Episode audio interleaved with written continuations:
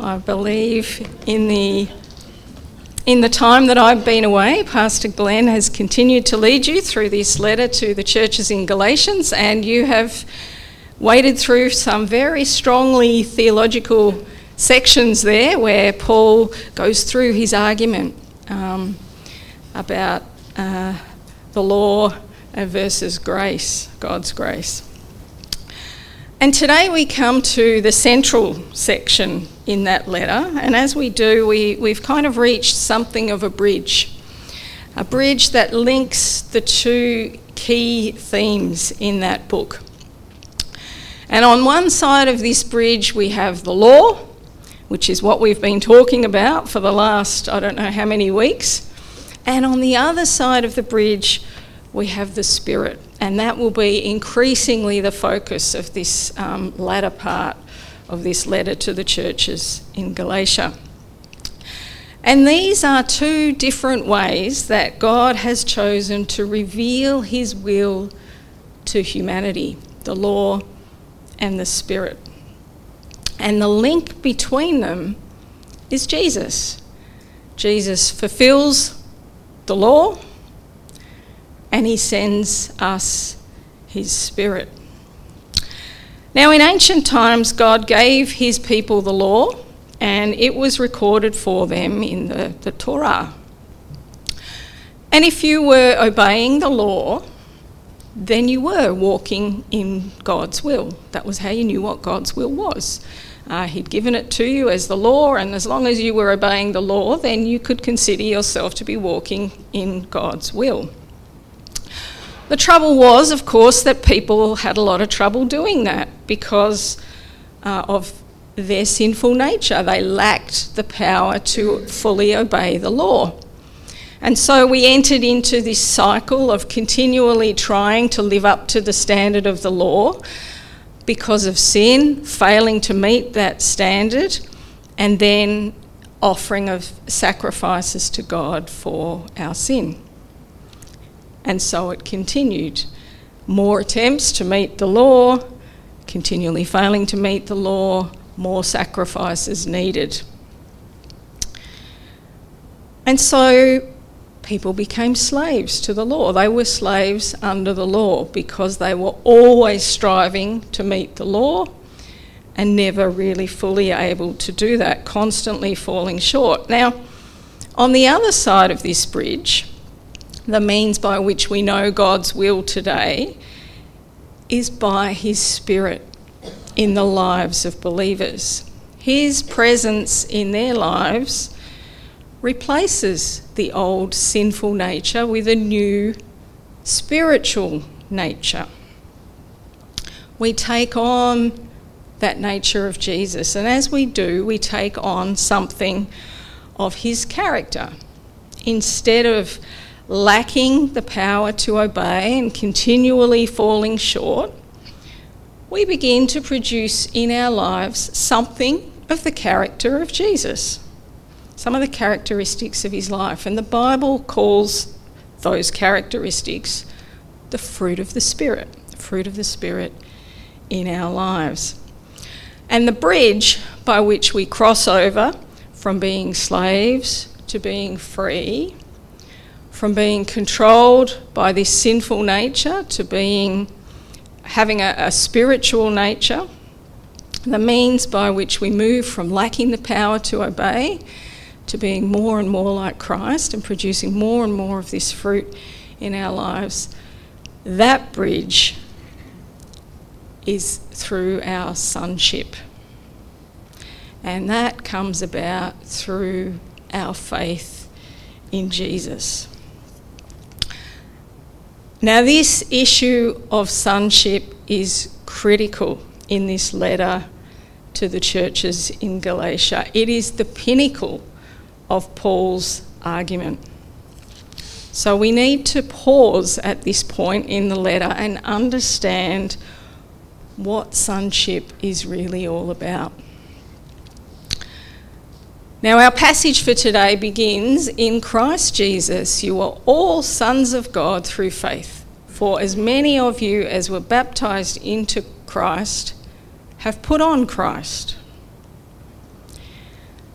Now, there's two key words in those verses that are very important for us to understand.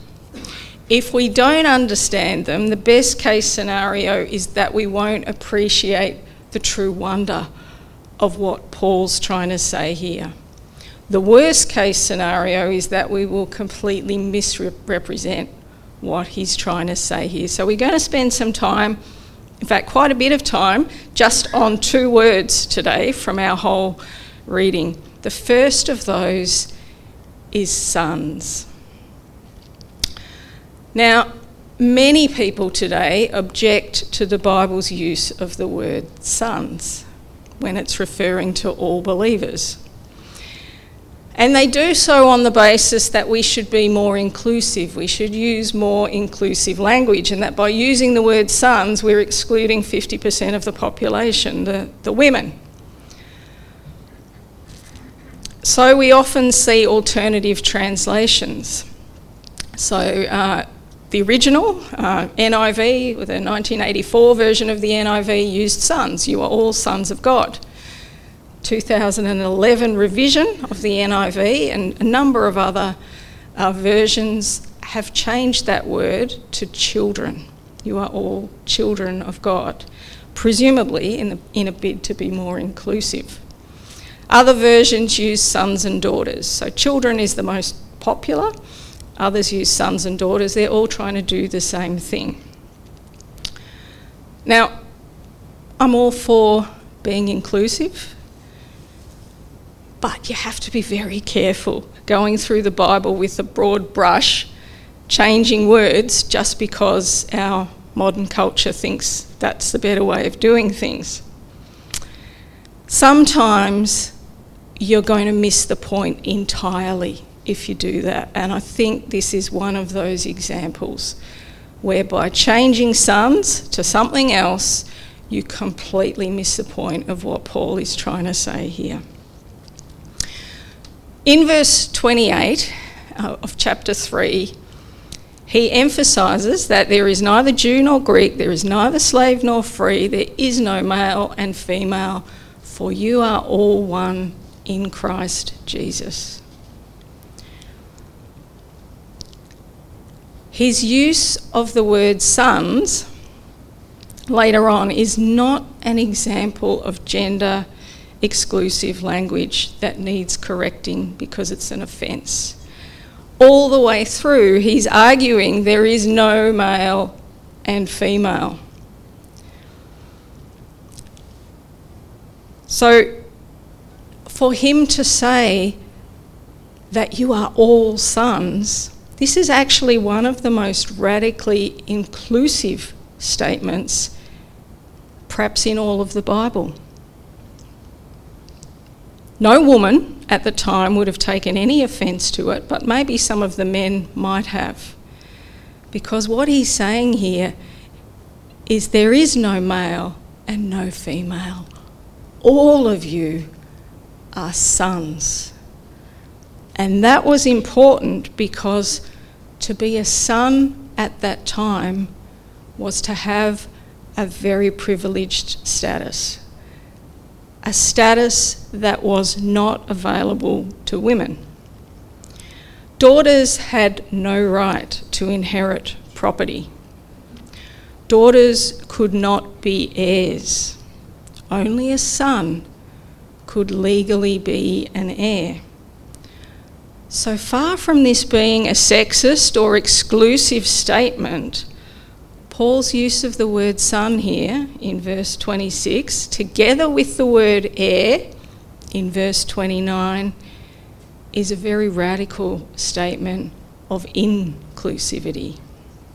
You are all sons through faith in Jesus Christ, and you lose that sentiment when you try and sanitize this passage for modern language. And you might say, well, that was back then men and women today are equal. And certainly in some countries they are more equal than others, but there are plenty of places in the world today where men and women are not equal.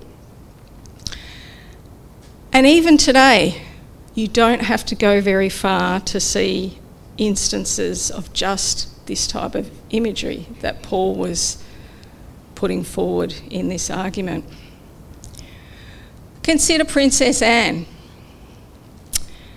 second born, and therefore second in line to the throne of the British Kingdom. That was until her mother decided to have another couple of children, and they happened to be male. So, what happened to Princess Anne? She got bumped to the end of the line. Why? Because she was female, and females did not have the right to succession that their male siblings did. And then her brothers, her older brother had some children, and the younger brother had children, and the children had children. And what happened to Princess Anne? She had to fall in line behind all of them. Even her younger brother's children came before her. And if you look at uh, Lady Louise Windsor, she's down right down the end there. She's four years older than her brother. She's not that old at all. She's still a young lady, she still had to fall in line behind her younger brother because of these rules of succession that were part of the British or the United Kingdom monarchy. In actual fact, Charlotte is the only one to whom these rules do not apply because in 2011 um, the laws of succession were changed in England to make males and females equal in terms of succession. So, although she is only very young, I'm not quite sure how old she is, maybe 10 or something like that, she's the first female monarch to be considered equal to her brothers in terms of succession. So, all of this was very much how the United Kingdom and many other kingdoms within the world operated, even within our own lifetimes. And what Paul presents is a radically different approach that is taken within the kingdom of God. In God's kingdom, no divisions. There's neither Jew nor Greek, slave nor free, male nor female. All are one in Christ Jesus because all are sons of God through faith in Jesus Christ. Now, the second word that we need not to hurry over is this word baptized. It appears in verse 27. Now, this particular verse is often used as a proof text by those who would like to argue that in order to be saved, you need to be baptized. Now, if you want to teach that, then you have to believe either that water is the means that God uses to save people, or at very least, you have to believe that grace alone is not sufficient to save people. Something else is required, namely baptism. And hopefully, having spent the last five or six weeks deeply embedded in this letter to the churches in Galatia, having seen the Apostle Paul rile against the Judaizers who said that something else was needed, namely the law in their case, and rile against the people of Galatia who were accepting this kind of teaching, hopefully you can see why it is just not comprehensible that Paul would make the argument that something else, namely baptism now, is needed. He tells his readers, You are all sons of God. How are they all sons of God? Well, his consistent argument up until this point has been through faith in Christ. That's all that is required. And so it makes zero sense at this point for him to add this caveat that baptism is required because it goes against the grain of everything else in this whole letter. So, what does he mean here at this point?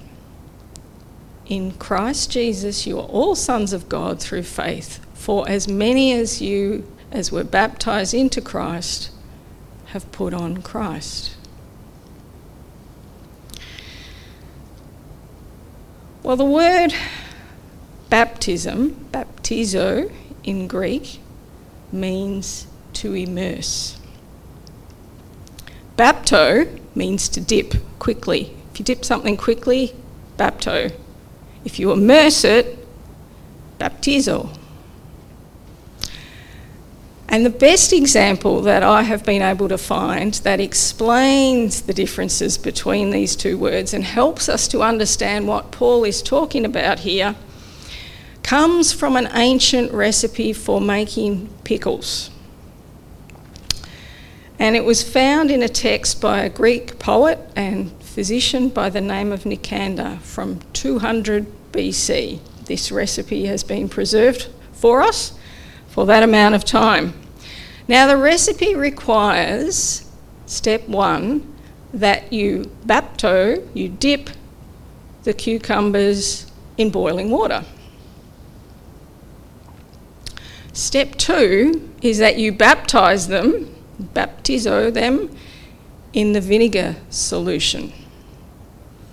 Step one is temporary. At the end of step one, the cucumber remains a cucumber.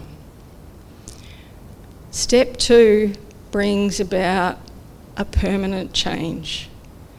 The vegetable absorbs that vinegar solution, it takes it into itself, and it's forever changed. You can't go back to being a cucumber. It's never going to taste like a cucumber again.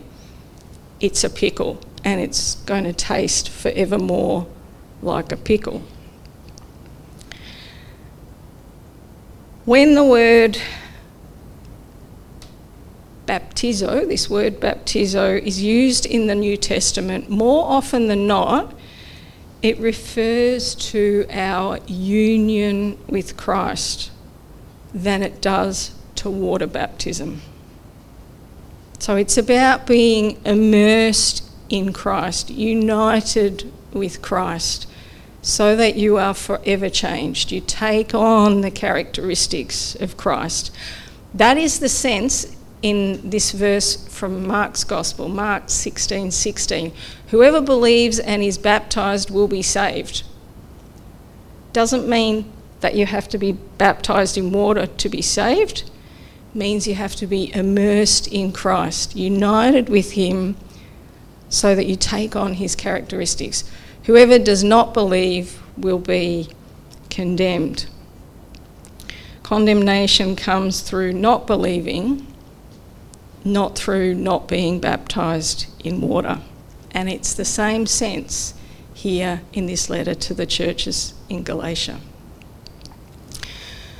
When we are baptized into Christ, when by faith we allow that full immersion to happen, when we unite ourselves with Him and allow His Spirit to permeate our being, then we're like those vegetables, like the cucumbers that become pickles. There will be a permanent change in us. We exchange our filthy, dirty, sin stained selves for the spotless righteousness of Christ. We put on his character and his actions like the vinegar soaking into those cucumbers. It doesn't happen instantly, it's a process that has to happen. His character should soak into our being so that the things that we speak about, the words that we use, the things that we do, and the things that matter most to us are the things that Jesus would speak about, the things that Jesus would do, and the things that would matter to Jesus. And no matter how fastidiously anyone might be able to keep the law, they will never be transformed by it. They will continuously be on this cycle of trying to work their way uh, into keeping the demands of the law. Only Jesus can bring about that sort of transformation, and that work in us happens through His Holy Spirit. And when by faith we unite ourselves in this way with God, we become sons of God. All of us, males and females, young and old, rich, poor, educated, uneducated, Jew, Greek, Croatian, Bulgarian, Chinese, Japanese, whatever, criminal, non criminal, upstanding citizen, whenever we decide by faith to unite ourselves with Christ, we become sons of God. And when we become sons of God, we become heirs with Christ. I become an heir to all that Jesus is an heir to. I, I share with him. That's how God sees me, and that's how we should see one another as joint heirs with Jesus. It's something like that change that happens for a child in the care of the state who has spent a large part of their lifetime in foster care. When you're a child living in foster care, no matter what the foster family might do to try and make you feel as much a part of that family as they possibly can. And believe me, a great many foster families do a great deal to try and make the children in their care feel as much a part of the family as they can. But no matter how hard they try, there is this legal framework that surrounds a child in foster care and it is there for good reasons. But it makes it very hard for that child to feel like they truly belong. Even simple things like haircuts can be tricky. A family can take their biological child to get a haircut whenever they like. They can cut it however the child wants their hair cut. But you can't do that with a child in foster care. You need to seek permission from the caseworker to take a foster child for a haircut. And the same applies to a whole host of simple things that most families don't give a second thought to. Giving medication. Child has a headache, you need to give them a Panadol. You need permission for that. Going on a holiday. Which school the child will attend who can babysit, who can visit your own house, who can stay overnight in your house, and a whole host of other things, they all need approval. And then there's the more complex issues like health insurance, uh, what happens if the foster parents should die. A biological child is automatically assumed to be an heir. A foster child is not. Parents can make arrangements with another family member for the care of their biological child should something happen to the parents. But the state will make decisions for a child in foster care, even if that child has been in care with that family for many years. As hard as many foster parents try to treat all of their children equally, legally their biological children have a different status to their foster children. But all of that changes the day those children are adopted, or in Australia, the day that their permanent care order comes through. From that day on, there's no more uncertainty, and their legal status instantly becomes equal to any other biological children in that family.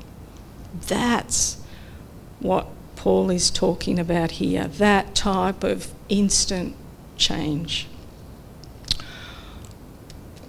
Or imagine taking a DNA test to find out a little bit more about your ancestry. And when the results come out overnight, you are transformed into a prince. That's exactly what happened to a man called Jay Speights in 2019. Jay was a pastor in America. And he was a descendant of slaves one day, and the next day he was a prince of a small African nation Benin. When he received the results of his DNA test, he could hardly believe it.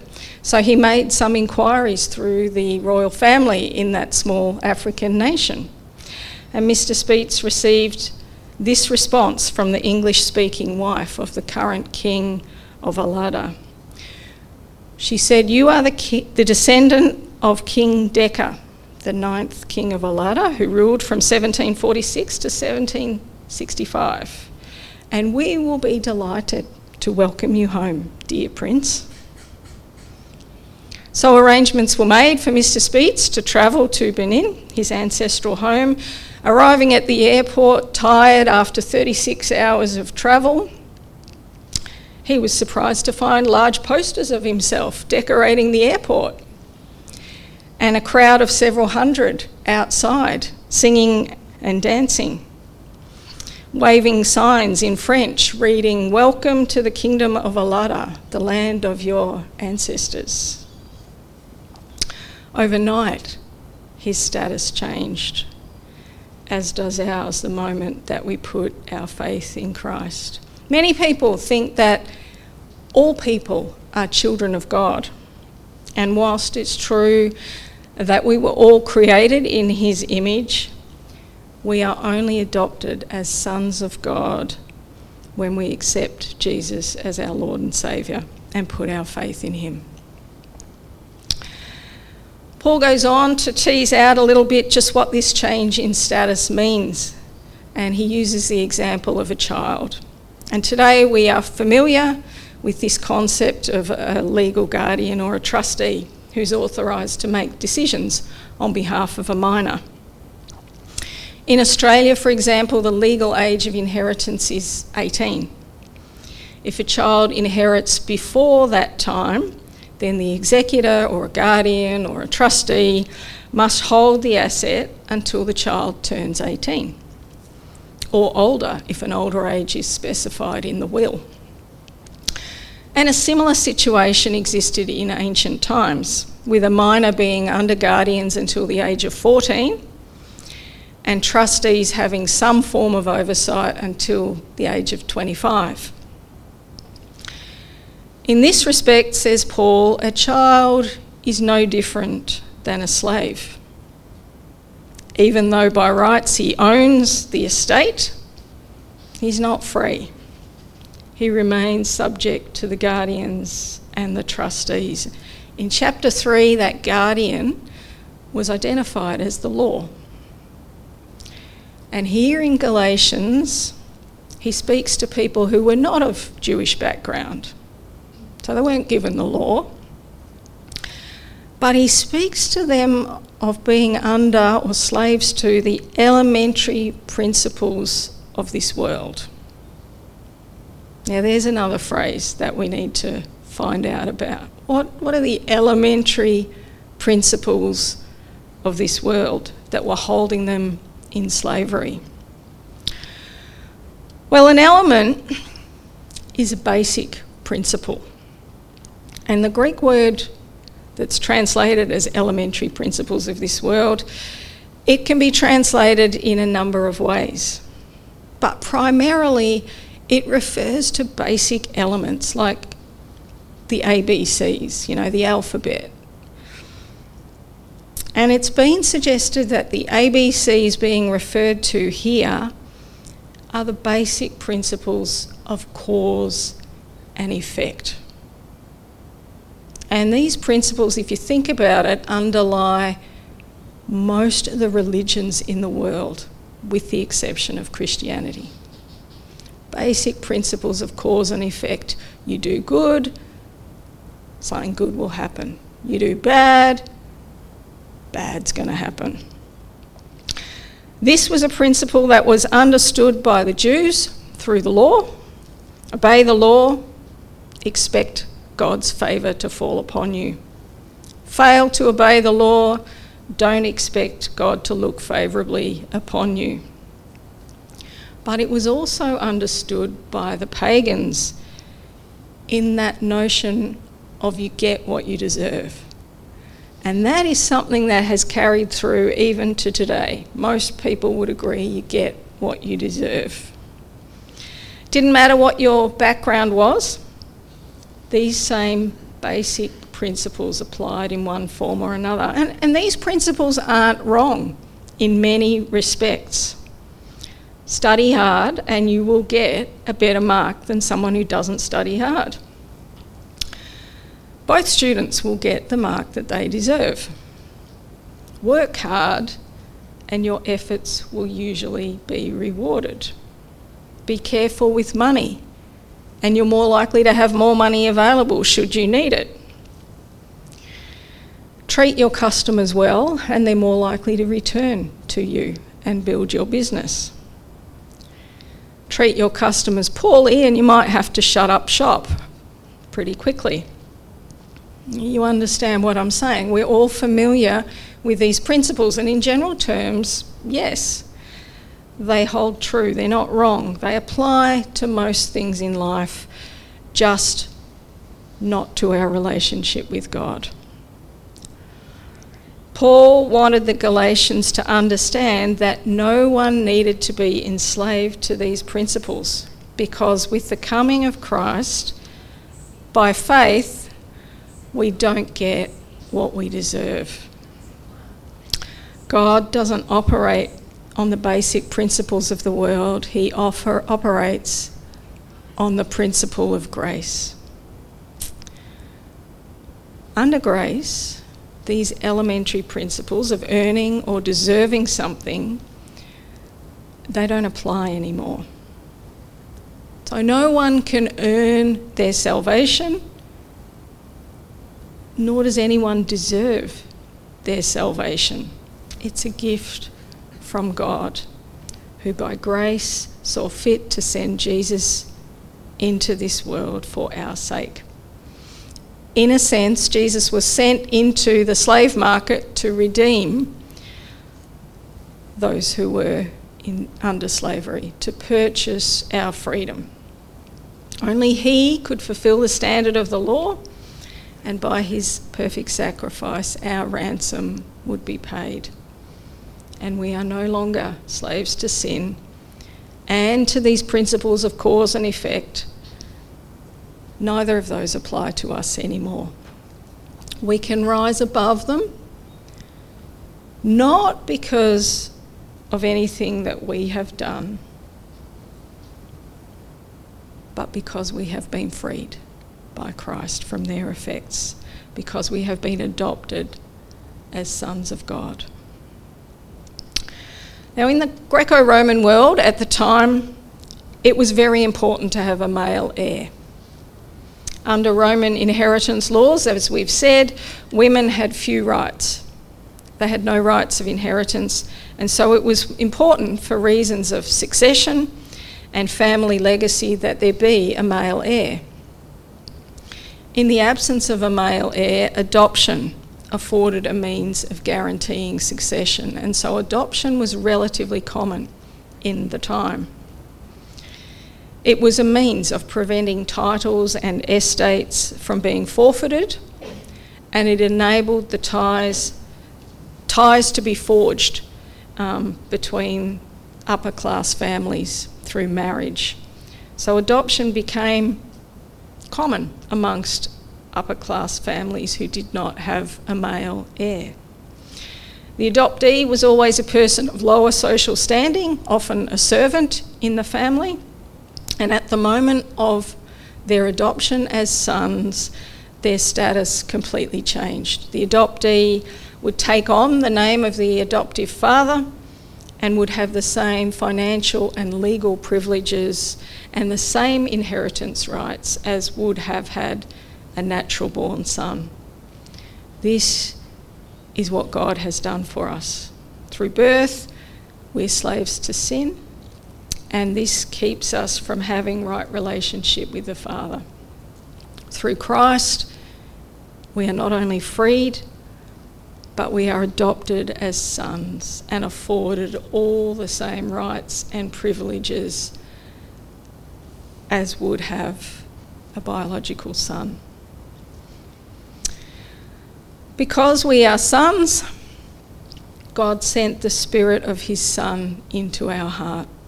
John Stott explains it this way God sent His Son that we might have the status of sonship and He sent His Spirit that we might have the experience of it.